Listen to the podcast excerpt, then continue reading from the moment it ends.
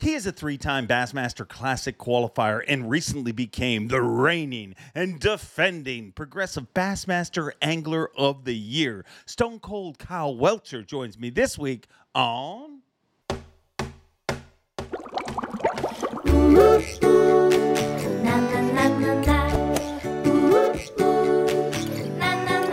I'm Bob Cobb from the Bassmaster. Welcome to Mercer. It is Wednesday, and I am once again back in your life. Or as one of our followers calls it, Russell, he calls it Wednesday. So welcome to Wednesday. Welcome one, welcome all. Friends, family, freeloaders, fishing freaks, you're all welcome here at the Awkwardly Honest Fishing Podcast that goes by my last name, which is Mercer. And I welcome each and every one of you in and uh, I promised it, and uh, I'm going to deliver because uh, we recorded. It had a little bit of audio issues. Gosh, I hate. It. I mean, everybody says 5G is going to kill the world, but evidently not going to kill the world where pro anglers live because uh, once again had a little audio trouble, but I think everything will be somewhat smooth. And uh, he says a lot of cool stuff, but he is your reigning Progressive Bassmaster Angler of the Year, Stone Cold Kyle Welcher. And um, I guess I don't need to say anything more because I just introduced him. And here goes the show. Kyle Welcher, you are a Bassmaster Angler of the Year and have been for, for I guess, a week now. How does that feel? Yeah, it feels like there's a huge weight off my shoulders. And, you know, I'm on it's going to take a while for me to get used to you saying that because that's what you're going to, you know, say from now on. And I mean, until there's two of them, basically that's going to be the main title, and that's because of how much weight that that title holds. You know, it's I'm super super proud of it, and it just feels like a huge relief to get a dang Bassmaster trophy. Like things are hard to get, you know. Have you stopped to think about some of the names you know, I think that's one of the coolest things about the classic trophy. You get to actually sit and read the names on the trophy, but there's those same names are connected with Angler of the Year. Have you stopped to read, think of the names that you're now associated with? You know, not not really. I had someone the other day tell me that there's only been 27 unique people that were Angler of the Years. I was like, dang, that's kind of that's kind of crazy because when you think about those 27, like 15 of them are straight legends you know, of the 27. So it's like, that's kind of weird. But no, I haven't really looked through the names, you know, other than the ones that we all know just from being fans of the sport. I haven't, I haven't looked at the name. What, what, uh, have you stopped to, how do you think this is going to change you as a person, as an angler, or, or is it, are you the kind of dude that just checked off that box onto the next one?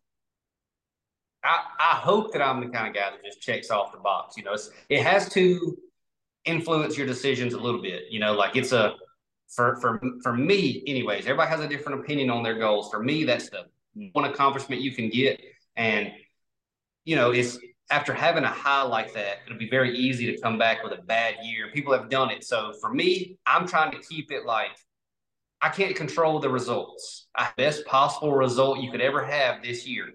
But it wasn't like that I went there and just you know muscled everybody around and just beat everybody to a pulp because you can't you can't do that in fishing. So I could have very easily put in the same amount of work, made you know relatively good decisions, and then missed the classic because that's how this sport is. Is it's not fair in the form of how much you work doesn't always generate your results. So I just keep the level of work and you know concentration and focus that I have, and whenever the results come, like you said, just check off that box because you can't set your sights on something that's too absolute and efficient because there's too much variance. So we all have goals long term, but short term, there's only so much influence you can have on making those goals happen, you know? And I know that you know that because you're in the sport. There's a lot of variance in this game, you know?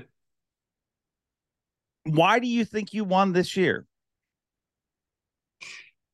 Be honest with you, I, AOY is about your bad day, and winning yeah. a tournament is about your day. You know, so this year, if you look, it was kind of the first half of the season was kind of a quiet year for for me. You know, because the way it works on the Elite Series, if you're not top ten, you're not getting live coverage. You're not getting a lot of media exposure. Nobody's really hearing your name. But the difference in 10th and 11th is but it's a whole lot of media attention, but it's only one point. So you can come in and come in 11th and 11th and 11th and never be on TV, never have any live coverage, and then you're in second for Angler of the Year after three or four tournaments, you know? So that's kind of the way it went for me was we're three or four tournaments in and I got a call. I hope that didn't mess it up. But we're, we're like three or four tournaments in, and I've had, you know, solid tournaments. And it's like quietly, sneakily, you just start, yeah. you know, raising up the thing. And it's like I just never had a really bad day that I couldn't overcome. And I mean, that's kind of that's kind of how I've always wanted to be. Is I never wanted to have huge highs and huge lows. I mean, I want to have huge highs, like very high highs, but you know, I don't want to have the the lows. So I've really tried to develop systems for where we go and where we fish to where my bad days aren't that bad. You know, and sometimes that hurts me where my good days aren't that good either.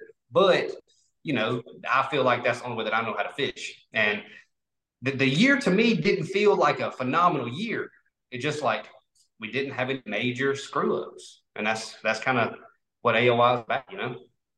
When did you start thinking about AOY? Are you one of those guys who thinks about it right from the first cast of the season, or was it did it become a reality Before as left, the season moved on? Before we left our house to go to Florida, we was talking about AOY. Like literally our first tournament on Okeechobee, our first YouTube blog, I think it was called Year at our first tournament. Like that was wow. the title of, of the playlist. that's no joke. And that was Hunter. That was Hunter doing it. And then we got to Okeechobee and they're taking everybody's picture with a dry erase board of who they picked for AOY. And I wrote down my own name, took a picture. They posted it on the thing, you know, at the meet for Okeechobee. So, I mean, it was kind of almost like we, we talked it up a little, you know?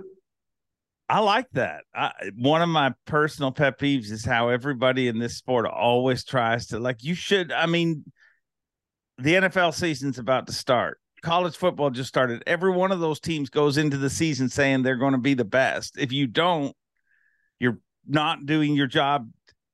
Why are you different that way? You know what I mean? Like, because that definitely is the thing in the sport where people are like, I don't even want to talk about AOY. They can be leading at half the season. I don't want to talk about it for for me, I don't put a lot of pressure on myself. Like I just like I don't really ever get. I mean, obviously I get rushed and you know a little bit spun out or something on the water when everything went wrong. I don't put a lot of pressure on myself, and that's one thing that a lot of people do. And they feel like if they talk about it, they have a tendency to put more pressure on themselves. But I feel like I have a decent understanding of how much variance is in this sport so I just want to be in the position where if things go right and I execute, I got a shot. Like it doesn't matter. Like if I was going to St. Lawrence with a 60 point lead AOY, I would have been more nervous than I was with a five point lead. You know, because yeah. now if you screw up, you you're losing it, you know? So I feel like people want to put more pressure on themselves. And I understand, like, it's not over till it's over. Like everybody that you know within striking distance still has a shot until it's completely over. So for me, I have no problem talking about it because it actually makes me feel better. Like we're going to St. Lawrence and I'm sitting there looking and I'm trying to figure out like, you know, Cobb are really close. Some some other people have a shot, but they're a little further back. And I'm like, if I go do well in this tournament, do the best I can do, I've got to have a 35, 40% a while. Like I had, you know, because if somebody's 30 points back, there's no way their actual shot is better than 15 or 20%. Make up 30 points on two people you know, because I, I mean, it, it, could happen, but it's not, you know, guaranteed. So it makes me feel better to know that, you know, you've got a shot at this and you got a really good shot at this. All you got to do is go put your head down and make it happen. So I like it. And then also, I feel like a lot of people, for some reason, people want to act like fishing is not a selfish sport. And it is probably the most selfish sport there is because there's no team. You're not playing against one person, you're playing against people, you know, and everybody like it's like NASCAR. Like there's all those cars and everybody wants themselves to win. So that's how fishing is too. We just try not to act like it. And I have no problem acting like I want to do better than everybody. You know, I have friends that I want to see them do well too, like super well, you know, but I, I just that's just how I am as far as being competitive. So going into the season, talking about an AOY season and, and whether it was kind of a clickbaity title to get some traffic or it was Hunter imparting, you know, her positivity in, in you and in the season. Was it the kind of season where you looked at the when the schedule came out? Did you be did you look at it and be like, "Wow, the, I got a shot this season"? You know, there was like three of them this year that I had kind of circled that I was scared of on the schedule, and it was Seminole. I was very scared of Seminole, Lay, and then St. Clair. Like I was very scared of those three. The other ones, you know, kind of set up to where, like you said, you know, I knew that I was going to be able to fish my strengths in like half of them, and then go in, and then I've been to Champlain three times. This is my third time, and I've been to St. Lawrence every single year since I've been on the elites. You know, so feel like I at least know what goes on there, you know. So the ones I was really scared of was Clair, Lay, and then Seminole. And if I can just survive those, you know, we'll we'll have a shot. But it, you know, we, we were talking about that at the beginning of the year, but it wasn't really a reality, you know, until we're going towards like St. Clair. And then after St. Clair, it was like, okay, now we just got to execute in two and have one good one, and we, have got a, a, real shot. So it, it didn't really feel like it was an actual shot until we're going into the last two of the year. But, you know, all year long, that was the goal, but it's probably closer to what you said. It's the goal and it's a long shot, but it's just something we're talking about, you know? Yeah. I mean, and there's, I mean, there's people who circle events and say this is the one I'm looking forward to, and and it's so ironic how often the one you're looking forward to is the Patrick Walters, prime example. What is and and thank God for you because that AOY race seems a little different.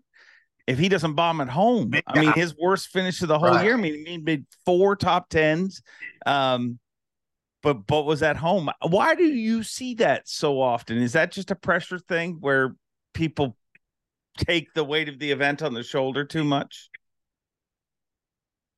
I don't know if it's a pressure thing, but it's like whenever you go to a place where you have so much knowledge, yeah, usually they either blow it away or do really bad because it's so easy to be right in front of them or or like right behind the fish or right in front of them. And a lot of times with us having a 28 day off limit, or, or you know, from you can even be on the water 30 days basically. A lot of times people that are locals have the tendency to fish in front of the fish. So like if if the fish would have been where Patrick Walters wanted them to be, nobody would have had a shot in that tournament. Yeah. You know, and that's that's obvious.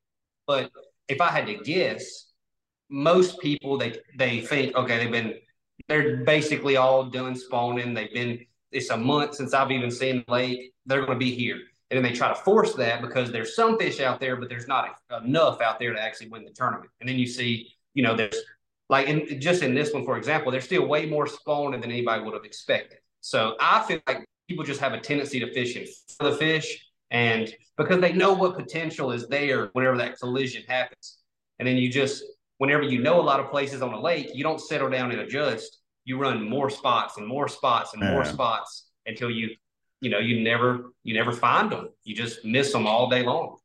I've done it. I've done it plenty there's no way to avoid it in fishing. I mean, it's going to happen to you. I mean, you're playing a sport that has a sickless, disgustingly low percentage. I mean, you like to put things in percentage. Well, if you really started to work out the percentage of victory in this sport, I mean, nobody would do it. it it's it's ridiculous how many times you have to strike out before you hit. But one of the things you said that stands out to me that I love is, and it's so true, it, whether it's angler of the year, whether it's qualifying for the classic, whatever your goal is, it's all about minimizing the bad ones. So, what when yep. you look back at your season, I'm sure there were days where you were close to a train wreck. You know, looking back and being like, "What are the key train wrecks that have bought that that allowed you?" You know, because everyone's going to look at the final few events. You almost won it. You know that that's all but really, I'm sure there was a day where you were like, man, at one o'clock I had nothing and this saved my season. Yeah, it sticks out big time to me because it's day two of Lay Lake. And on day one, I caught them like good, like not a big bag, but I started in a spot and I caught two or three keepers. Then I ran out and I started running my main pattern and I started catching quality quick. Now I had a couple fish left. I catch like 12 ish pounds, 13 pounds on lake, which is good for that time of year. Well, on day two, it's like 10 30. And I think I've got like one bass, like one pound and three quarter bass. And I've done, I, I lost one really, really big one already. And I'm sitting here and I'm running down the lake and I'm like, man, what do I do? Like, where do I go? I have no idea. And it's like, you know, 11 or 12 or something. I don't even know exactly what time was in the day, but I go back in this creek where I caught like eight fish in practice and one was a keeper. Literally, there was one 12 incher in this creek. And I pull in there and my first pass, I catch a limit and I catch one like three and a half. And I'm like, dang. So now like 10 pounds. So I turn around, I go back out of it and I, I call again. So now I've got like 11 pounds. So I run out of there and I go into the place where I lost the big one and I lose another big one off this brim bed. Like I, I lost like a giant one off this brim bed. So I'm like, man, that was the one that makes it where I'm back in top 10. So I run back to that creek and I call again. So now I've got like 12 and a half pounds again on lake, but literally at 1130 or 12, or it was probably 11, 1130, I had nothing and I had ran everything good that I had. I went to a creek where I caught one keeper in practice and ended up catching 12 pounds out of it. So that was the, that was the biggest day where I had nothing left, and it just like fell in my lap. It seemed like you know. If you look at even the last few events, and and I kept talking about it on live, but it's pretty amazing. Like literally, we went to remove St. Lawrence River from it, but those, you know, Champlain obviously and uh, Lake St. Clair on the start of day two, it looked like Brandon Cobb was going to leave this event with a sizable lead in Angler of the Year. And two tournaments in a row, dude, you did your job on day three and stole all those points back from him and kept it tight, which on behalf of Bass, thank you. number one. And yeah. number two, do you, I mean, do you even pay attention? Like when you're leaving the dock on day three, is that a different feeling when you, when you know you got to make up a bunch of points, or you, are you the kind of angler that just fishes for the best day every day? I just try to do the best day every day. You know, I learned something my first year is I, I shouldn't even I shouldn't even say this, but day three is the day you get points on the elites yeah. because you've got you've got 25 or 30 people that they got 10 grand already. Basically, that tournament to them is a win. And then you've got people in the top five or six that are competing to win the tournament. So basically, from about ninth place down, everybody's kind of just chilling on day 3 mm-hmm. So if you go a hard day, you always move up. It's just like a like because people are sweating that check cut so much whenever they make it and they get to go on day three.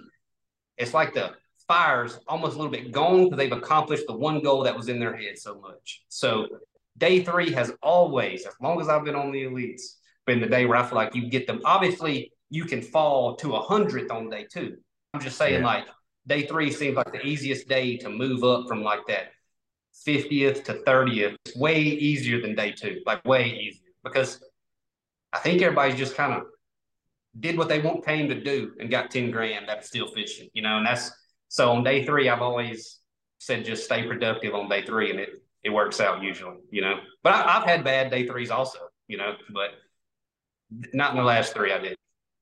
No, no, and and I totally agree with you. I mean, the weirdest thing, especially that last event. I mean, the word, and I've talked about it a lot, but the word "safe" got thrown around that event so much before that event ever started. You know what I mean? Anglers saying, "I I just want to do what's safe to get me in the classic.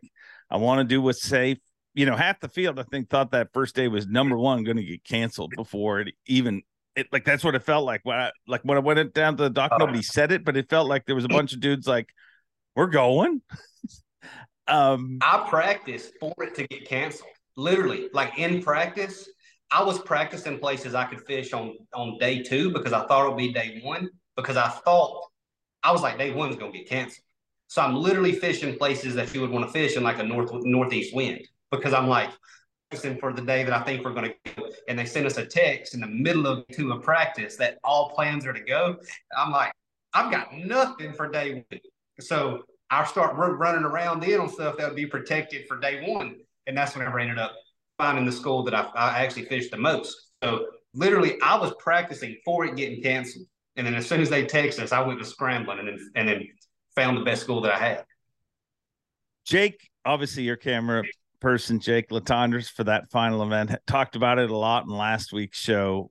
Um, but one of the things that stands out to me, dude, is how did you, with everything you had on the line, with a lot of people saying, "Now oh, you got to stay in the river," you got to. I mean, I don't think anyone said that on day two. Everybody, you know, you heard people say, "Well, I survived day one there," but dude, you didn't try to survive you you went out and tried to punch him in the mouth. Literally did that on. Lake Ontario. So uh, let's go back to one last time we fished out of Waddington. I ran from Waddington to the lake, and I caught like 18 pounds, which is not great, but out of Waddington, it's not bad. I was definitely inside about 50 cut.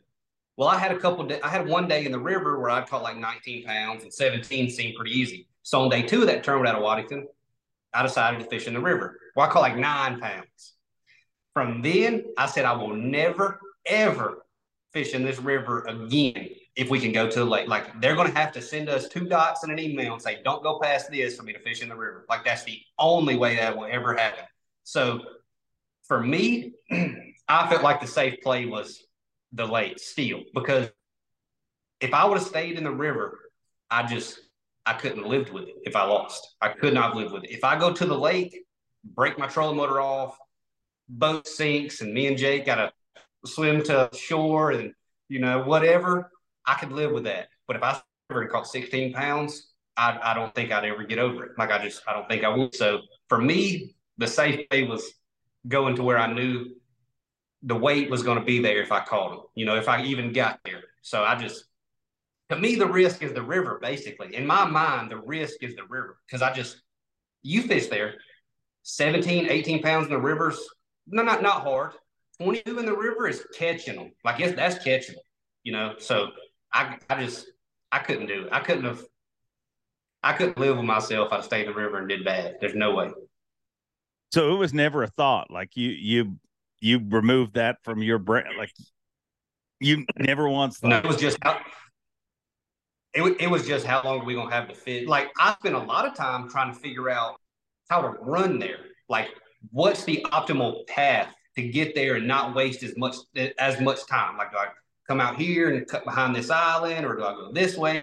You know, I spent a lot of time worrying about that. But the only question in my mind was, how long am I gonna have to fish when I get there? Because when I leave on day one, I don't know if it's gonna take me an hour and a half or two and a half hours to get there. And I told I told Hunter when I'm leaving the dock, I said, if I'm fishing in under two hours, it'll be a win. Like it'll be good because it's going to take a long time to get there. And I did. I got there in like hour and 45, hour and 50 minutes. So something, something around there, hour and 45 minutes. And I mean, it was, it worked out, you know, I got back, but see the, the waves are huge, but they're not that bad. They're wide. They actually like they're super, they're super intimidating. Like that's not the problem. Like mentally, yeah, they're bad but they're so big and they and they they you know big swells like they're not as bad to run as people think like you think you're going to die every once in a while you know but it's not like a, that rough of a ride or you know really tearing your stuff up yeah i mean especially after you get the mouth is generally the worst right because you got current and everything oh, dealing yeah. then once you get out there there's space to work it i mean i've said that yeah. for years i'd rather run across that lake from Toronto to Toronto, literally, then then that river can beat the crap out of you because it comes from every direction and it follow, you know, and they're much tighter waves. So you did think you were going to die several times? no, I, I never did, but but every once in a while you're thinking like, man, this is not that smart. But then I'm I'm riding back 20 with 25 10 and I'm like, there's no matter what happens, this is very smart. one of the conversations we had backstage after just after you won the trophy, and or might have been after the final day of the tournament, but we were talking and and I said to you, man, if if if your issues that happened on day four happened on day three, I mean, this is a whole different thing. I mean, your weight after day two, no matter how good you're doing the tournament, would have dropped you down to 50th. Cobb wins angler of the year But dude, I love how you like literally looked straight up at me, stopped the conversation. You're like, I would have made it back. I love that about your personality. Yeah. So I actually had I had uh, two people that were pretty much waiting for if I broke down, that I could call them and they came and got me. Two uh, two elites that didn't make day three, and I I left the lake. I left the lake on day three with enough time to where if I broke down, they could make it to me and make it back. So I literally left like hour and 20 minutes early to come back. So I knew that they could come get me and make it back and would be good. So, but I, I was, I was riding back on day three and there's like, I drove like 25 miles and never saw a boat. Like, so I'm like going slow, trying not to like hurt anything. And then I passed like two elite anglers. I'm like, all right, now we can go 70 again because somebody can pick me up now. Uh, if worst case scenario, then I run all the way back to the and start fishing close to the ramp for like 50 minutes where I literally had it mapped out to where I could troll in in like 15 minutes. If I had to troll, I could troll back to the dock in 15 minutes. So when I got to like 17 minutes, I just went and checked in. Because even if I broke down then, I could troll in. So I never felt like even if I had a problem, I wasn't going to make it back on day three. Because I mean, I knew I knew I was going to make the top ten. You know, so that was going to give me a really good shot. I love how you have all that worked out to percentages, you know, and time. And I mean, if I yeah. the motor, I mean, to me, that's amazing. And but that's also what makes you who you are. And um, as a guy who covers the sport, it's exciting for me to see someone like you. Like, do you realize that you're a little different than some others? you know, it doesn't really seem like it to me because we all talk, you know, and we all yeah. have kind of the same emotions and the, the same thought processes and stuff. So to me, whenever I'm talking to other people, we just seem very similar. But you know, you see a different side of people. You know, like whenever people are competing, it's almost like there's a pull up and everybody's, you know, acting how they want to act or they want to portray themselves a certain way or they're in the middle of competition. You see them out there whenever they have the biggest edge on them, you know, and then you see them at a different time. So you're you're going to see a different side of most anglers than I am. But I I always feel like we're more similar than anything. Maybe not. I think, dude, what stands out to me is is is it's it's so I, I tried to explain it to Louie Stout a little while ago because he's writing a piece on you winning angler of the year and I'm like it you have a very like winner take all attitude where you're like you know what I mean you're here to make a living but you're here to win and and I've seen you just your decision making going out to the lake your decision making I mean the first time I kind of saw it in you it's like there are certain things that just don't compute to you that do to other people. You know what I mean? And and and generally they're it's the risk taking and stuff where you're like, well, that's similar to how you explained Lake Ontario. That's what you have to do if you're there. I mean, you you, you there's not another option for other people. There is, but for yeah. you, there was no. Uh, you know what I mean? Like, and I mean, every everybody's different and there's different ways to win, but I, I just find it really refreshing how you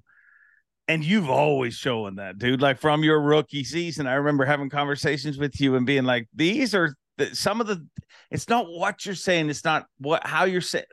I remember there was a tournament and I believe it was your rookie season, and you were talking about we, we were just having a casual conversation and there was a tournament leader doesn't matter who the tournament leader was because they're not part of the story and i'm not throwing anyone under the bus but they were making a long run at that particular event.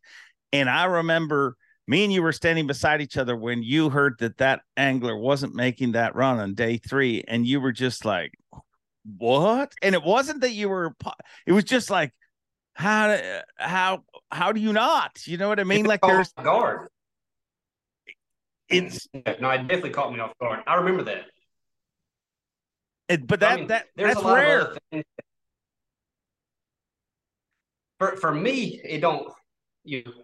If you're a tournament doing something, I feel like you you have to go. Back. But I don't have all the information that he had in that moment, yeah. obviously. But you know, like to me, it doesn't scare me to make a long run and have short fishing time. I know other people they kind of weigh that they're like, man, if I stay close, because I hear other anglers talk about it all the time. And they're like, man, if I stay close, I get to fish for seven hours and 30 minutes, literally. And then if I run far, I fish for four hours. And I'm like, yeah, but which one's going to have the biggest, highest weight you're going to bring in? You know, that's that's all I care about. Like, I will drive for seven hours and 58 minutes if I'm going to catch, you know, 24 pounds in two minutes and then may make it back. Like, that's fine.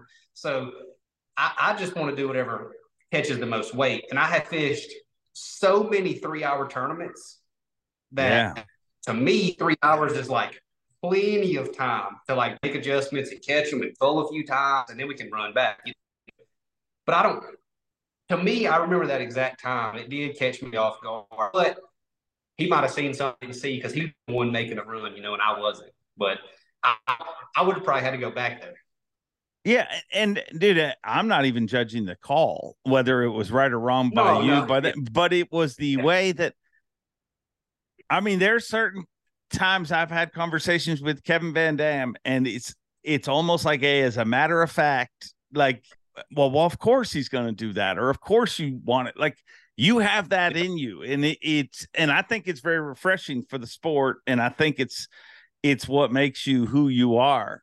Um, but talk to me about day four with all of your issues um, that has been widely publicized. How did you not freak out at some point? Like I, I, I would literally be still laying in the bottom of the boat, sucking my thumb in the fetal position, saying, "Why me?" I, it's almost was perfect. Well, I mean, helps amount whenever you got the trophy the day before, and it can yeah. no longer be taken away. That that helps a lot. But, you know, that's probably one of the best positions that I've been in so far to win an Elite Series event. Like, I was a pound and one ounce behind, and I had laid off of them a lot, you know, as far as yeah. Every day I've left with so much time to make back. I had I hadn't fished a full day yet. So I was looking forward to the opportunity, but at the same time, man, first boat I had was a like 82 model aluminum, but I still got it with a two stroke Johnson on it. And if you know anything about that, it crunk about 18% of the time. So it's just like from, from whenever I started fishing, stuff like that happened. Like me and my little brother fished a tournament yesterday, right? Trolling motor batteries are dead in two hours because I'm in his boat. I'm like, man, I think I've got two batteries in the back of my truck. We go get them, put them in. They don't work at all. So we're floating down the river, literally floating down the river, casting in current uh, stuff, anything we can get close enough to using the big motor. It's just like that's how it's always been. Like it's just to me, didn't even phase us. We're just like, hey, we broke down again, you know. But it was it was battery that time. So and we ended up trolling like three times, and we won the tournament with no trolling. So it just seems like I just grew up having so many problems fishing out of old boats and stuff like that that you know it's it's gonna happen at some point. You know, it's not like I've never had an issue before and I'm just caught completely off guard by it. Like I know at any point in time anything could happen. You know, so I mean it is frustrating and you want to just whenever you have an opportunity, you just want to have a shot. Like I don't care if I would went out there and caught 15 pounds. Just give me a full time to fish and give me a shot. But I genuinely thought up until, you know, there's like an hour left in the tournament, I, I thought I had to win the entire time. Like whenever they put me back in the water and I start running, I, am like, we still got a shot this. And then we begin, so we fix it. I'm like, who still got a shot this? And then whenever Justin Atkins gave me his boat, I'm still thinking, we got close to three hours of fishing time.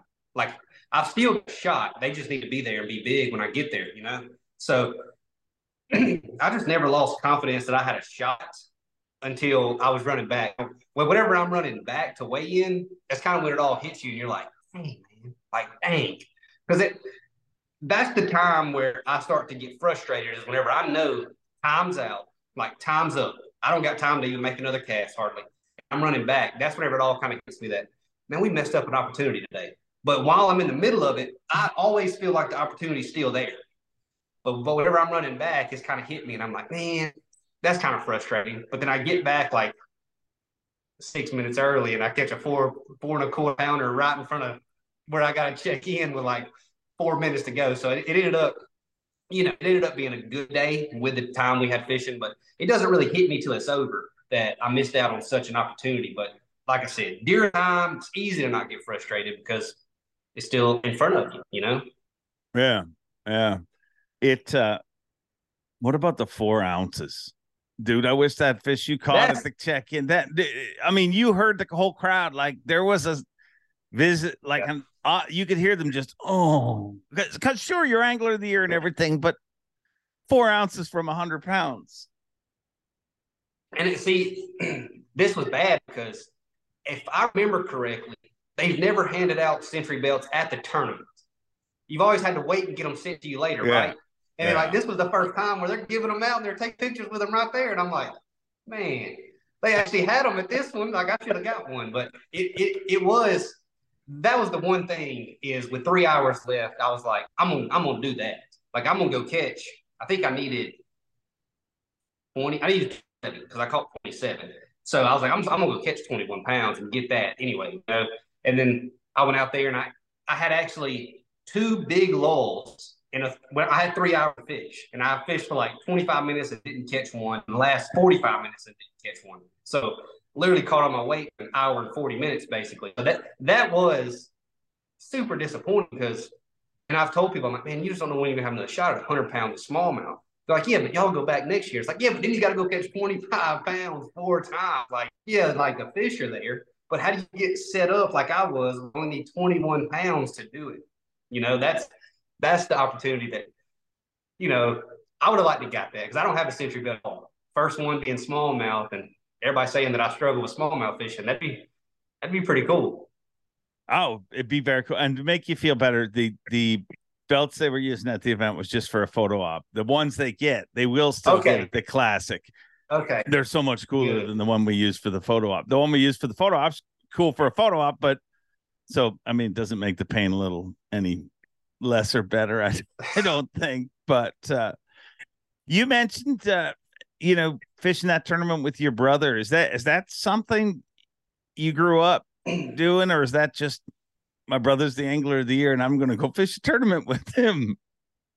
Uh, so me and usually fish a few, you know, in the fall and stuff. He's in college. He's got a lot of stuff going on. He fishes some other tournaments and stuff. So we don't fish a ton, but every every fall we probably fish two or three or four tournaments together. You know, but he's a uh, definitely right now he's a little bit more interested than normal because I just want AOY. You know.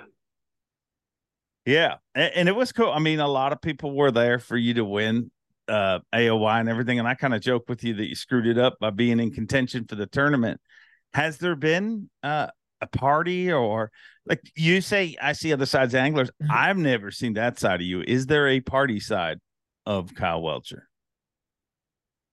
It's tough. Like it's tough. Uh, I can't really sit still. You know, like I, it's hard for me to sit in one place for very long. So going and partying for a few hours, it can it can happen, but it's gonna be like this will be the only time here because I have like very little planned whenever our schedule comes out, whatever time it is next year. So from this point until probably Thanksgiving, there'd be a little bit of that going on. But if there's anything important, no, I literally can't like if we had a tournament in November, it'd be hard for me to even stop thinking about that tournament at all. I'd be going out in the garage and fixing stuff, and I just can't stop thinking about what's. I mean, that's probably how it's going to be as soon as our schedule comes out. So before the schedule comes out, I'll say, yeah, we can we we can open up that side a little bit and, and celebrate AOY, you know. So how have you celebrated so far, or have you at all? Yeah, no, it's just been it's just been friends and family coming over and talking and hanging out and all that type of stuff. You know, just the ones that I've been, you know, really close with for a long time. They just all wanted to come by and see the trophy and talk and hear about all the stories and stuff and talk about the four ounces like everybody wants to. It's just been a lot of that for, you know, ever since I've been home. But it's just it's just really cool to have people that like these people I grew up with. You know, like I started a high school basketball team with a buddy of mine whenever we were I mean, 15, 16, and he came, he was like one of the ones that came over when I got home. I've got you know people that I fished with years ago. They came over. It's people that have just been there the entire time and watched it, and it got. I mean, now we've been, you know, because of What uh did you I don't even know if you get a chance to see it. But when I was on stage and you were holding that trophy, what really stood out to me and what I thought was really cool is just the amount of anglers swindle. I mean, obvious, obviously, uh, Justin Atkins was there. Um, Paul Nick, just but but Swindle really stands out to me. Like I look down at Swindle and dude, just the look on his face, and there's nobody looking at him at the moment. Everybody around is looking at you. But dude, I, I'm looking and the look on his face was just pure joy and pride in you. Did did have you been able to sense any of that or or absorb any of that? Yeah, you know, I've I, have i have talked to him quite a bit since the tournament, you know, and a lot of the anglers, a lot of the anglers were, I mean, that's just an accomplishment that everybody respects. So yeah. I feel like they really reached out a lot and congratulated me a lot. A lot of them post pictures with me and stuff like that.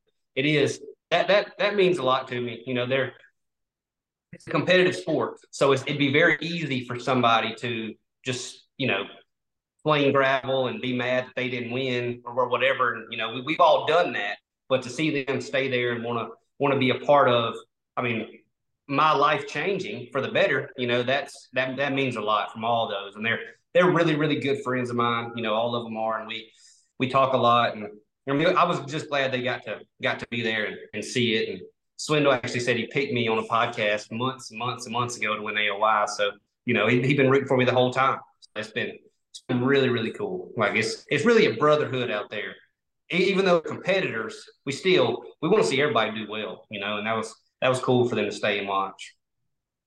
What about Cobb? I, I don't think I've ever asked anyone like what what's the conversation like or have you guys had a conversation you know you guys were paired mm. together just through competition and every story for the last few months has involved both of you was there a conversation afterwards yeah you know well we just kind of talked behind stage you know but me and cobb have we, we just for some reason have never been kind of around each other much yeah. in professional fishing like it's to think that like there's only 100 anglers, but I've got some anglers that I've almost never even seen that are on the elite even though that sounds weird. Like if you're in a different flight, somebody checks in at three o'clock and I at four o'clock. Well, you kind of keep in that same flight all year. Y'all could just miss each other. And I mean, only the time we're gonna see each other is ICAST, you know, basically, or the the classic. And if you just miss them for the entire year, like I've got other elites I might have only talked to once, you know, basically. And it's not because I don't like them. We're just never around each other. So me and Cobb have never really been around each other much at all, never really talked much, only basically in the bag line from time to time, you know, and yeah. that's that's about all we've talked. I mean, I told him, I told him, you know, we just shook hands and I told him before we went to St. Lawrence, I was like, man, no hard feelings either way, you know, like I'm not gonna be mad at you. Don't be mad at me. We're just gonna try to try to both of us gonna try to get it done. I'm not rooting against you, but I'm rooting for me. You know, and that's that's kind of the way that I I felt. And you know, but you know, we we've never been super close friends, but we've around around the tournaments and stuff. But it wasn't. It ain't like I've called it, so we've talked for or anything like that at the tournament, basically. When did you think? Was, you... Like I came in last Sorry, go ahead. You know, I said, well, I like know what it's like to be around something like that, and he does too because he's been close to Forrest Wood Cup. And you know, like I came in second in the classic, and I wouldn't have cared what anybody said at that point in time. He wouldn't. It, no, nothing could have helped, you know. So I didn't. I didn't really know, you know, what, what I should do. You know. Yeah. D- does does this help heal some of that, or or do you still have as much fire to go get that? No, so I definitely want that, but th- this this to me is what I wanted more. But no, there's still a big time there to go get that because it was different, man. Like when I came in second at the classic, there was more hype around that than even what just happened. You know, like the phone calls and the interviews and that was just a whole nother level because there's so many eyes on the classic. So I can only imagine what it'd be like if you if you won that. So that's definitely like the big goal for, for everybody. You know, for for every single angler, that's the big goal. So we're gonna keep working hard at trying to get that one. So this gave us a brief little intermission, but no, there's still a big fire to get that classic. We need some we need some redemption at some point. I, I think it's coming. I think it's coming. Um, one negative, maybe not a negative, but you know, it's flying around everywhere now. But I, I would feel that in some ways, it's kind of not just that it's going on when people are accomplishing things, but the number one controversial thing in the sport of fishing right now forward facing sonar. Does it bother you that your victory has to deal with you know what i mean? Like it's literally every podcast you go on you're going to have to talk about your season and then you're going to have to dig into forward facing sonar no i do not care one you know like it i don't it doesn't take away from in my opinion, you know, anything that's been happening in the sport, it's not like there's an asterisk beside it and four people have it. You know, it's like yeah.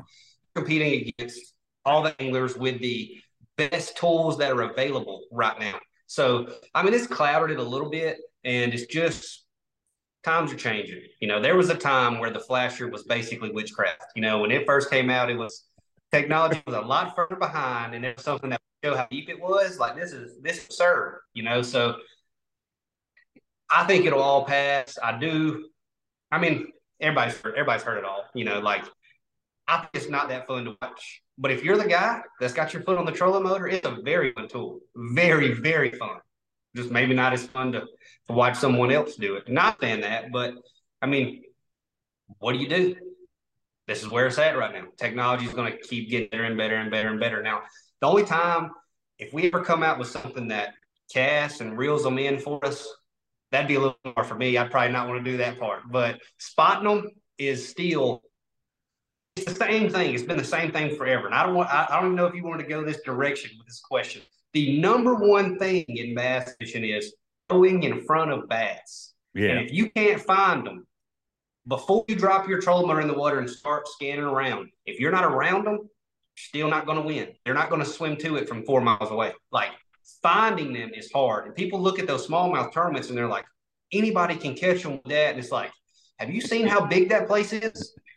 they're not everywhere. And that is a big water, you know, that's a big lake. So, I mean, it's, it's hard to find them. And that's still the skill set today is bass. And that was the skill set in the 70s and in the 80s and the 90s. That was a skill set that separated everyone and that it's the same today. Whoever finds them the best does the best in tournaments. I mean, it's it's never been about a secret lure. It's always been about finding a place with a better population or bigger population of fish. You know. So obviously, tournament fishing in general, the whole sport. I mean, if you read, there's a bajillion. Uh, they should make it illegal. They should, you know, ch- change this or change that or limit it. If you had to make the decision, what do you think what is the decision that comes out this afternoon? Let's say if a decision was coming out about forward facing sonar that would make you say that's the right call. You got you got to leave it. I mean, I, I would say that's the right call. Now, for me being selfish, I would be perfectly fine if it goes away because I I don't think I need it. I don't feel like I even really want it. And that's not how I want to fish. Like when I go fun fishing, like I put in a lot of time working to get better at forward facing sonar, and I went for a month and a half to use it only every single day. But when I go fun fishing, trying to have fun, I'm skipping a or flipping wood or skipping docks or throwing a buzz bait tank. That's what I'm doing whenever I want to go fun fishing. So for me, yeah, it'd be fine if we don't have it, but I just don't see how there's anything that possibly happen to ban it or regulate or anything like that because all that matters is viewership. And if you give people one transducer or 50 transducer, they're still going to stare down at the screen while you're watching live. And that's the only that's the only real downside to the sport is whenever you're watching live, it's not as interactive. You know, it's not as visually stimulating. So that's that's the downside. Unless you ban completely, you're not going to change that. You know, smallmouth tournaments have been boring to watch for the forever. You know, that's just it just they have been. So I mean, it's not forward facing sonar's fault. Whenever people were using 2D and dropping straight down, it looked, you just didn't know that you know, everybody doesn't have something to talk about this. But I, I think the right call is you got to leave it. I think the big difference in those is is it's weird, and I don't know how to to change it or fix it. And you hear all these people say, "Oh, production could do different things," and I agree with that. And and don't think that one thing that I love about JM and Bass's production is they never rest. They're always trying. I mean, right? They invented live bass fishing. At one time, everybody was right. happy, but they kept pushing. So I believe that they will come up with different things and ways to make it more interactive. But the thing that you can't circumvent is, dude, people check out when they use it. It's different than 2D. You know what I mean? When you're doing 2D, you keep talking. It feels like everybody, like Jake came up with the analogy earlier this year, and it's perfectly. It's like talking to someone when they're texting. They're checked out. No matter how much no. they say, uh huh, I'm listening. Yeah, don't worry. Just keep going. I'm listening. You know, they're not listening. And that's kind of right. what happens with forward facing sonar. And, um, but I think you guys don't have a choice. You know, like I mean, as a tournament, no. you're the one group who's like, you got to use it. Yeah, I mean, right about the whole checking out because if you, I got live coverage from Sabine, you know, and we we sent it for YouTube, and I got live coverage from St. Clair, and my whole demeanor is different. I'm on Sabine, I'm flipping there, I'm talking to the camera, I'm answering questions, all this type of stuff. And when I'm on St. Clair, I'm like, you know, I've got it to 100 feet and I'm scanning the entire time. You know, so it's like it's constantly changing. It takes that level of focus. And I haven't even really thought about it until you said it, you did it just like so zoned in on it that there's you talk like y'all can't talk take it away from focus. That's just and that's bad for live coverage also. Yeah, I mean, it happens when you're social. I mean, I was fishing with my son a few days ago and we are using it, and I found myself, I'm like, you're doing exactly what you talk about. Like, because it's yep. just that, I mean, it's just like writing a text. I'm pretty sure I can write a text and continue talking to you, but you don't. You know what I mean? Like, you kind of zone out and you start dealing with stuff. So, I here's one thing I'm guarantee you it no matter what the decision is, there's going to be a bunch of people that say that is the wrong decision. There's like, I mean, that, and I don't think any of that is true. Number one, no fish jumps in your boat when you turn it on. That's not true. And, and there's no yeah. right, you know what I mean? Like, at one time in the history of this sport, people were fighting Ray Scott to release the fish and literally threatened to say, if you do not, if you, if you do not kill all these fish, you know, he wanted to release them. They just wanted them killed. Like, if you do not kill these fish, your right. sport's going to collapse. Well, he had the foresight to say, no, well, this is our sport. And and I think that this is going to I mean, I'm glad I'm a tournament MC and not working in the tournament department because I, I don't know what the because I don't know that there's a right decision. Like if I hear this afternoon, if I heard, okay, they're not allowed it anymore, I don't know that's the right decision. If you guys are allowed it forever, I don't know that's you know what I mean? Like it is a it's a weird one it's puzzling. Well, puzzling. now imagine, imagine, imagine having to go to St. Clair now without it, when all the locals have been using it, and then you have to go over there and have a tournament and catch them. It would take like 14 a day to make the cut because the fish are getting so much pressure. They're not biting as good. And then now we're super inefficient. So the general public going to have them we lakes and, and try to compete you know, like our weights would be worse than the club tournament weights then all of a sudden, and they've never been before. You know, there's certain lakes where if we didn't have it, our weights would be so bad compared to the locals. I just it make us look bad. I feel like. Yeah, yeah, um, I, yeah. That and that's the problem with putting the genie back in the bottle. Like it's and people compare right. it to the Alabama rig, but it's nothing like the Alabama rig. That was one rig. Um, and to me, this one's impervious. Like, if anything, I would say that the fishing world maybe acted too quick on the Alabama rig. Um, but in this situation, like I don't, I don't think that it's situational, dude. Like it's literally everywhere we go. It's it. I mean, you, there was four events last year that it didn't really play in, I guess. And if you want to know which ones those are, those are the ones that Kyoya Fujita didn't make a top ten in. literally he made five top tens. Yeah. um, Right. Does it concern you that moving forward, or are you just like, if that's what I got to do, I'm going to become one of the best at it? That's how I feel. It's like that's what if that's what I have to do. It's look, it's not what I want to do. It's not what gets me up it's fourth morning and it's gonna be raining all day.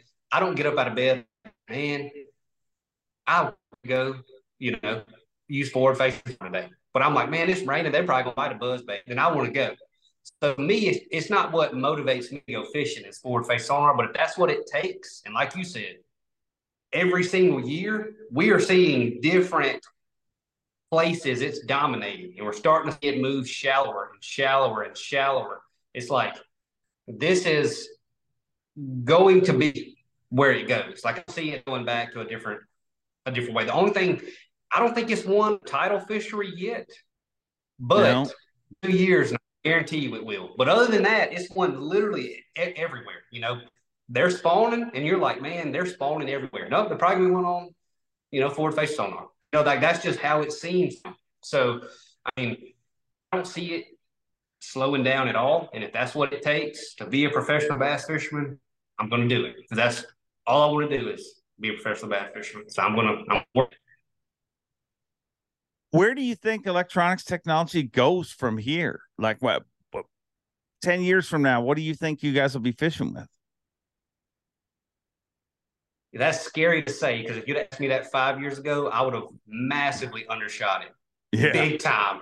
Yeah, Everybody would. I'd have been like, I saw I've been side imaging, you can see 180 feet, maybe. Like that's maybe what we'll be doing, you know. And it's like, no, you watch them swim in five years. So I don't really know if it gets if it gets more than this, it's going to start taking away the fishing aspect of it. It's going to be literally a spot and stalk, you know. That's what I saw it's going to be. Like there's no, it's not going to be any of like magical waiting to get a bite, which that's already kind of gone. That was kind of the the anticipation of fishing is what made it so fun when it happened. You know, like whenever you finally had that blow up after fishing of nothing, then it happened, and it's just like all madness breaking loose, and and that's that's going away. And if the technology advances very much more, it's going to continue to go away. But the amount of fish we're catching is going up. So it's a trade off. Yeah. Now, And that thing, it's wild because you're right. It's fun to use, but it definitely takes away that. And I don't know what it is, but you you know what I mean. Like you can see, and it's it's not even a blow up. Like that, sure, of course, a watching a fish eat a top water is more exciting than watching it do anything on a screen. But it doesn't even have to be. About, I mean, I can sit and look at a pad bed and you see pads rustle and that makes a feeling happen inside you that you can't as an angler you can't control what that's the weird thing that it kind of takes away i think that that yeah you don't get that on the screen even when you see them coming it does it's not the same it just does not feel the same at all like it's I don't know. your brain doesn't process it the same. And, and like on the screen, the thing is, you know, 100% it's a bass. Like it's falling and you know it's a bass coming to eat your bait. But then you throw up in, like you said, pads or reeds or whatever, and it might be a mudfish or a pike or whatever, and you still, you know, get excited. But the, it just doesn't relay it the same on the screen. So it is, it's losing the magic a little bit, I believe. Yeah, but uh, as I said, you guys are in a situation where you don't have a choice. I mean, so when did you identify? You said earlier you spent a lot of time getting good at it. So, how many years ago did you identify, boy, this is something I need to invest time in? My rookie season, my rookie season, I realized like this is a player, a big time player, because you know, so I got one that fall, used it a good bit, but not enough. So I used it, I got decent with it, enough where I could tell what was going on. The next year, I was like, I'm pretty, I'm pretty decent with it. So I went up north and was not good enough with it by any means, but also made bad decisions on my second year going up north. But I left from there then I said I will never come back up here and not be super dialed with this thing. So I came home my second year, and then that's that's whenever I went for like, I mean, literally like 40 days straight. And I was out there chasing white bass and spotted bass. And I mean, anything that I could see on there and chase. And I actually, I chased white bass the most because if you can keep up with them and put your bait in front of them, bass ain't got a shot.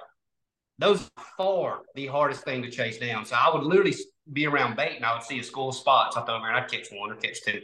And I'd see the white bass and I would throw it and then be 100 feet away. I'm like, okay, this is going to be a training exercise. We're chasing little suckers around because if I can keep up with them, I'm good.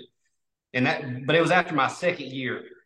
That's when I really realized, like, I screwed up. I should already be better than I am with this. And from then on, I've got better and better and better. And I'm still not the best with it by any means, but I just want to keep getting better and better and better and learning the ways to do it. But now there's baits coming out specifically for it.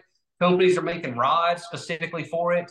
Like we're line that's metered so we can see exactly how deep our bait is. But I mean, we can already see it on the screen. So that, you know, but all that type of stuff, like they're making an entire category for yeah. this. And they're making they're making jig heads that show up better on the screen. They're made out of a different material and stuff to put on the side of the bait so it shows up there on the screen. It's like there's an entire category of baits coming out for this, you know. So this is moving fast, and we're we're only four years in, basically, to whenever yeah. it gained huge popularity.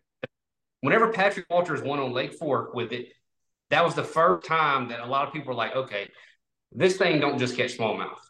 Like this is different. And that that was it. That was my rookie year. So that was four years ago.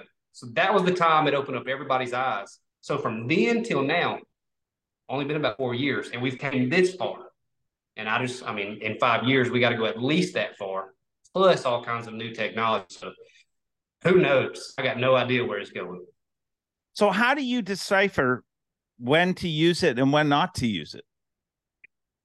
It's I have a problem with me like I either focus on it or don't. I have a problem implementing it when I'm fishing visible structure.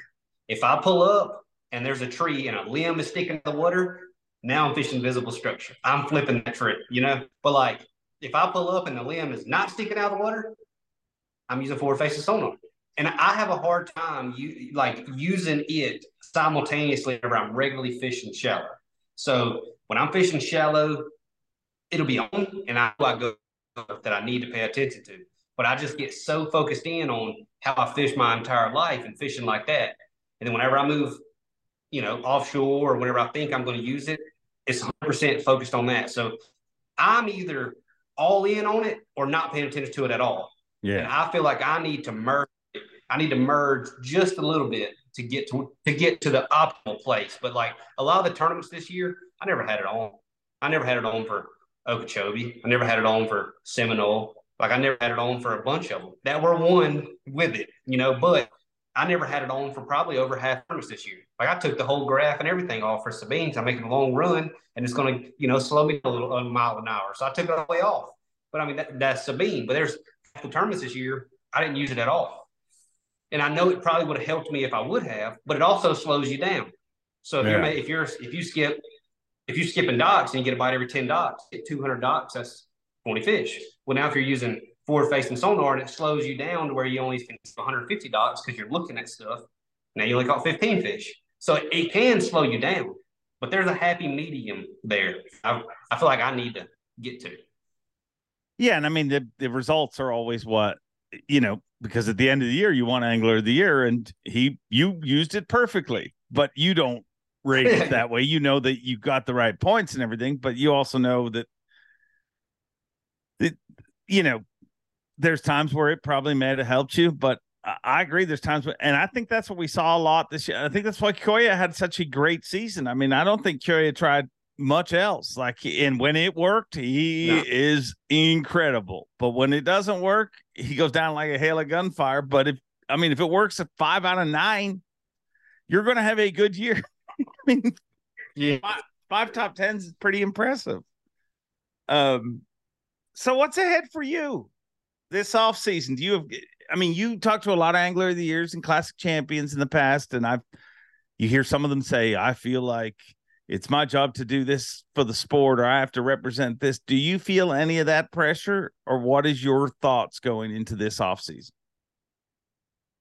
I don't feel like I, I, have the sport on my back by any means right now, where I have to do anything for the sport. I feel like, uh, you know, there's a lot of people that are legends that are still fishing that are, you know, they've done a great job so far and I'm let them keep doing whatever they're doing to, you know, help the sport out. But for me, it's just like, you know, try to help out my sponsors. There's a lot of hype around me right now, obviously. So trying to just do every interview I can, work with sponsors, get them to put post stuff and get them the pictures and stuff that I took from the tournaments and stuff. So all of that to make them happy back end, but they, they should already be happy, you know, but all that to to kind of, you know, do fulfill all my obligations. And then it's just gonna be back to normal for us, you know.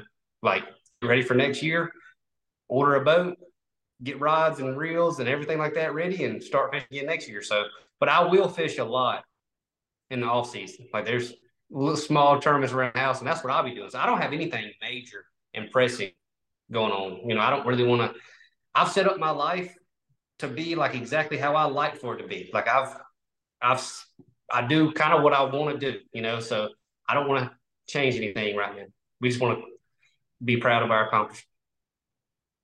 So the way you've set up your life is that literally just to protect fishing time for you for you to be able to be as good at your profession as possible not really i mean it just kind of works that way now because you know i did become a professional fisherman so it looks like that but even before that you know like i just i value my time probably more than it's worth you know so i don't like to I don't like to be hustling around to do things that I don't think are super important. So I like to, I'm super in everything that I want to do.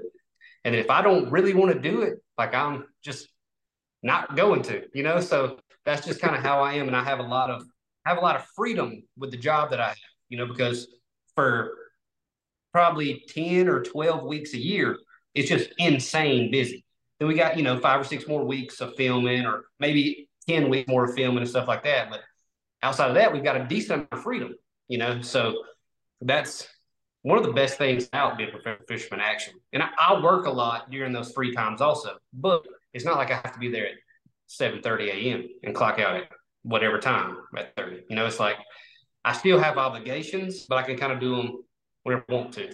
And that's kind of that's my favorite part of the the whole deal actually is the is the freedom and the you know, on schedule and stuff. Yeah, I mean, we talked about it last time we did a podcast, which obviously wasn't that long ago. But I mean, if if you're going to value something in your life, time is the one thing that you you know you can make more money, you can win more yeah. tournaments. You, time is is there's only so much you get. Have you always been that way? How did you? I mean, how old are you? I just turned thirty this year.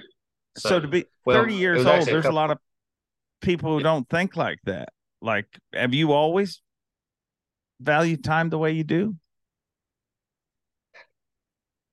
Yeah, kind of. So a little bit. You know, there was like other circumstances whenever I was younger where I was made some stuff like that. Just I didn't want to do things. I felt like it was a waste of time. But you know, it really got whenever I was I'd say whenever I was older and traveling and stuff, playing poker and fishing, tournaments, stuff like that, that's whenever I really realized that stuff goes by pretty quick, like really quick. Like now I've been, I've just completed my fourth year on the elite. I mean, yeah. I remember when I was like getting my boat wrapped, trying to go down there to St. John's for my first tournament ever. And it's like, I don't, it feels like it was not long ago at all, you know? So stuff goes by so fast. And whenever I'm traveling and I started seeing everyone in the country, everybody's just hustling and running around and stuff like that. It's like some people don't have a choice. I'm not saying it's the wrong way to do things. It's just if I could find a way, I didn't want to do it. So whenever I'm traveling and kind of seeing the world and realizing, started getting a little bit older, things start going by really fast. I realized that, you know, you only get so much time. So make the best of it, you know? Yeah. And I, I think that's also part of the success of of your YouTube channel. You know what I mean? The fact that like the way you guys live that lifestyle, you know what I mean? There's there's the your relationship with Hunter's on display in front of you, you know what I mean? But I think that's that's what so many people appeal to with you because they know you you you get it. so to speak, life wise and experience wise. Um, what did it mean for you to to hold that trophy with her when she came out on stage? Well, I, I, I really so when so she came out on stage, I like put it in front of her, and I was hoping. I, I know it's probably too heavy for her to hold, but I was hoping somebody would take a really good picture of it right in front of her, and I haven't seen it yet. But I mean, that's how I feel about it. Is like last year I came in 69th in the point. I had lots of miscuts. I just had a really, really, really bad year, and she's there for it. Like she's take it on the chin just like I am. Like that's what it is. Like she feels it. She hurts. It's not fun. The wives that are, that travel, I mean, they they feel whenever somebody's doing good, and then whenever somebody's doing bad, like they know. And see, a yeah. lot of times, a lot of the wives try to make sure that they're high, not that high, because they they help us a lot, but they're not in actual control of the competition side of things. So they know better than to get super, super high because they don't, they're influencing what's actually happening on the water, but they are helping us a ton off the water. So they try to not even get that high. So a lot of times the wives just feel like loads of things going wrong. So last year, her going through that, she, you know, it's not like she was ever super disappointed or anything, but like I know that she, she wants better than that for me and she thinks I can do it and bring for me. So this year, I, I felt like we won it. Like we won AOY. Like that's how it genuinely feels. So I was just, I was really glad to see that for her because it's a lot of relief for her. And it's only a relief for her because she knows that I want to win something, you know? yeah. It's just really cool that she gets to experience it with me, you know? That's, that's awesome. That's my favorite part of the whole deal it's cool to see from the outside and I, i've said it a bunch and i do believe it i think that the the spouses have the tougher job. You know what I mean? Like you you leave, like you said, like I mean, day one, you go out into that ocean and you're focused on the next wave and making it to that point in your GPS. And they're stuck thinking, you know what I mean? Like you you're focused on competition and everything, and they're stuck carrying the weight of everything. And and um I think you guys are an are an amazing team and uh, it's awesome to see things work out for you the way they have this season. Do you still play poker at all? Yeah, yeah, yeah. So I played poker two days ago. Went to a poker game two days ago. So that was my first time playing since I think December. So I went and pre-practiced for Seminole, and it was before it went off limits. That was probably December, early January, something like that.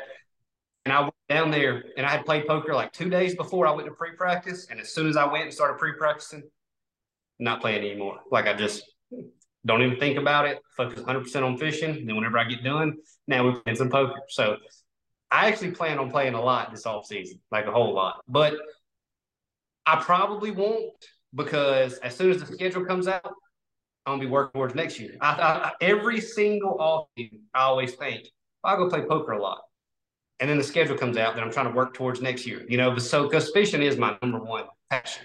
So until the schedule comes out and I start working on that, we're definitely gonna play a lot. So how obsessed do you become? Like the schedule comes out. What what like you literally start working and obsessing over like you every day in the off season you'll be focused on the next season? It's not like every scene for eight hours a day, but there ain't many days that'll go by where I don't think about one of the tournaments yeah. or something, you know, and I'll look at, I'll start looking, just glancing at maps and, you know, navigation stuff on my phone and all that type of stuff. And I, will just start looking a little bit, you know, and that's, it's not like I'm going to sit down and study, you know, like we go back to St. Lawrence. I'm not going to sit down and study St. Lawrence for eight hours for six months, eight hours a day for six months, but I'll look at stuff, you know, especially the first couple I look at those a lot because you know, those are obviously the first ones we're going to do. That we usually have a break in between them or whatever. So I'll start thinking about it and start ordering baits and stuff as soon as the schedule comes out. I'll start ordering stuff for sure. I always do that. And I order, so this is how it always goes. I order thousands and thousands of dollars worth of lures to drive a thousand miles and to fish with the same five rods I fish with every single year with the same five baits. But it's like if I don't have a box this big full of new stuff, I just don't feel confident. Yeah, it's like the fish know, and they always eat the one that you don't have a lot of. Like if it if if it's a particular Ah. color they're chewing, that's the one that you you don't have a lot of. It's just they know. Yep. I know a lot of people have asked you if you've learned anything you take from poker to apply to your fishing days. Anything you take from fishing that helps you with poker, like when you went back to play poker the other day for the first time in months, is your mind like, or is it just totally different? They're very, very but poker is more of a evaluating your opponents is a big chunk of poker. It's not it's not the number one thing, but it's a big, big part of poker is understanding your opponent's tendencies. And fish, and then obviously in fishing, the biggest thing like is the fish's migrations and all that stuff and how they want to all all their tendencies. So that's the same, and then they're both very very similar in decision making. One thing about it is in poker, there's 52 cards and there's a finite number of options. In fishing, literally unlimited, million, millions and million different variables that makes it where so different things then and you have no idea. So in poker, you can check your work, you can work backwards and actually figure out if you made the right decision most of the time. And in fishing, it's just educated guesses. But both of them are games of incomplete information that you're just guessing way through. And whoever guesses the best, you know, does the best. So I, I feel like they're very, very similar. But I can't think of anything that I take from fish into poker. I usually take it the other way, you know, Yeah. from poker into fish. Yeah. Well, dude, an incredible season. And I think the most true words were spoken on that weekend, and they were spoken by your wife, Hunter, when she said, He's just getting started. And I honestly believe that. I believe it's weird, dude. And I don't want to sound too much like a fanboy. You know, I've always been a big fan of yours, but I've done several interviews this week and people bring you up and and they're like, Are you shocked that this happened so soon? And I swear to you, I don't know how to defend this statement, but I've said it several. I'm shocked it took so long. Like, dude, you you you really have been with what you did at the classic and everything like that. If you've been sleeping on this guy, you better wake up because uh, I honestly believe that you're just getting started. Well, I appreciate that. For me, it feels like I almost deserve it this soon, but I'll dang sure take it at any time, you know. so I, I definitely appreciate. I, and I, you have, you know, been big time my corner from day one. I really, really appreciate it for sure. So, I mean, it's it's made it fun, and to see it all work out now, I mean, I mean, it's just really, really cool right now. Like I'm still pumped, you know. Yeah. And so you should be because you are the 2023 Bassmaster Angler of the Year, Stone Cold Kyle Welcher. Hey, do you like that? Do you like Stone Cold Kyle Welcher? I never ran it by you. I do. At first, I was like, it's kind of weird, but then, but then when I started thinking about Stone Cold, as in like what you mean it, because I've heard you explain it, I was like, no, that's actually pretty good. You know, that that actually makes some sense. You know, so Huh. I, I actually like it. I try to figure out a way to make some merch, but it's gonna be too tough, hard to hard to do. Well, I mean, no better way to make merch, get publicity and get sued. So get out. I mean, you can. I mean, he can't own Stone Cold for everything, can he? He can't. There's no way. Yeah. No, no. Uh, Stone Cold fishing is totally different. Well, I mean, whatever. I mean, Steve Stone Cold Steve Austin isn't about, about to sue the Bassmaster Angler of the Year, but then again, maybe Vince McMahon will. I don't know. Oh, he, he definitely would. He'd be like, you sold 600. Sh- Hold on, buddy. Hold on. well, dude, thank you for taking the time, and uh, I can't wait to watch the future unfold for you. I appreciate it. Thank you. I hope you enjoyed that. I know I did.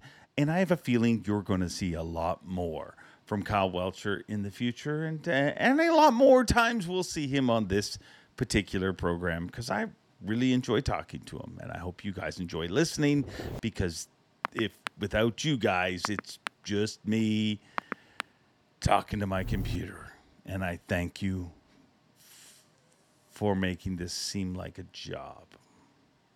See you next time. Enjoy being. Have a great week. And we'll see you next time. Thanks for watching. Please like, comment, and subscribe because Bob Cobb of the Bassmasters told you to. You hear?